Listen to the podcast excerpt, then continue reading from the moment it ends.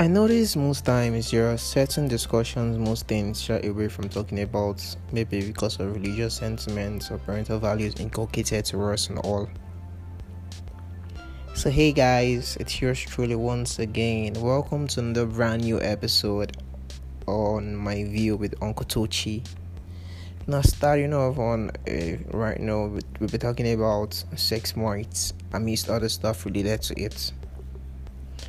Now, during sex, it takes more than penetration for a human to reach her climax. Like, this is something most guys don't know. Like, you just meet a girl and you just want to just have sex with this person, and penetration is everything.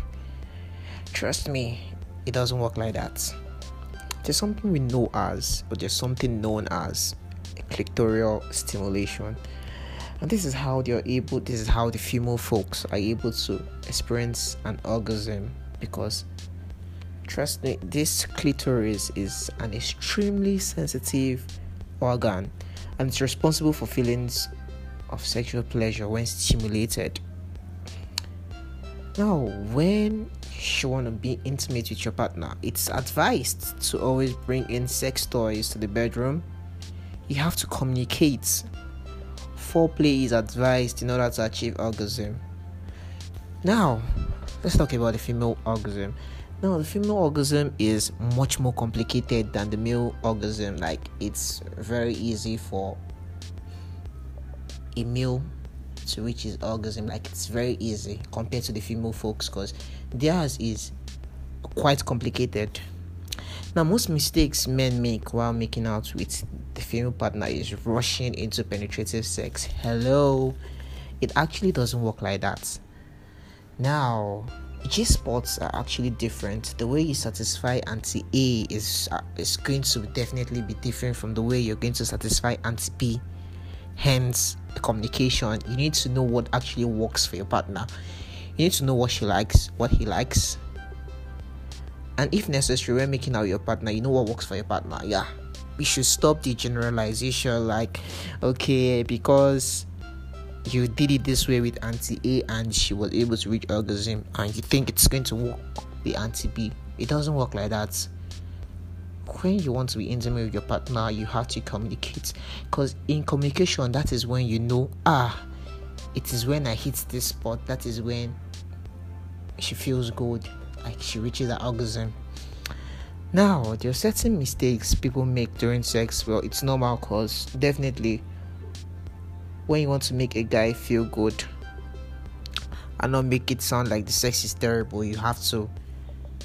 Most of them actually say, okay, most female people, they actually, most female folks, the mistake they actually make when it comes to sex is, okay, this thing wasn't good. Like this guy wasn't doing the thing very well. Like it wasn't working, and you're lying that it was actually good because you just want to make him feel good. Now the first one is lying that it was nice whereas the sex wasn't good. Like you have to talk to your partner, tell him, okay, guy, this thing wasn't good. This is how we should do it. This is how this thing should work so that next time the sex will be good. Secondly, speaking up in the bedroom. Now, most women wouldn't want to try, most women would want to try new stuff with their partners when things aren't going right, but wouldn't want to talk, hence dying in silence. And it doesn't work like that. Trust me, that's what leads to infidelity these days. Like, you don't want to talk when things aren't going well, but you you you crave this thing so much, but you don't want to talk. And now because you're craving this thing too much and your partner isn't giving you how giving you the way you want it isn't satisfying your cravings yeah that's a word. Isn't satisfying your cravings. You tend to yearn for your cravings outside and it leads to infidelity. Now the third one is communication during sex. Yeah communication during sex is actually cool having sex before sex is nice. That is what i call it. Like you communicate you talk about things okay in quote sex chats. Like having the sex before the main sex. Finding out boundaries before having sex. Having a conversation before getting intimate. You should stop the guesswork like because guessing isn't right because the whole process could just end in ruins. Like i said before you should stop the guesswork guessing that hey this is what works for auntie b. So definitely it's going to work with auntie b is totally wrong. You should that doesn't it doesn't work like that. You should have sex before the main sex talk about stuff knows what know what actually works for your partner. Yeah, it goes a long way in making this sex satisfying. Now, there are certain stuffs that aren't accurate when it comes to sex. First one is you can't get pregnant the first time you have sex. Like who's who? Who comes up this? Who comes up with such ideas? You can get pregnant the first time you have sex. Trust me, especially when you aren't using protection. Trust me, because you are definitely going to the guy is definitely going to come inside you. So how aren't you going to get pregnant? Is it African magic. The second one is you can't conceive when your period. Most people come up with this idea that you can get you can't conceive when your period. Technically, people can get pregnant during their menstrual cycle, but the possibility is actually slim.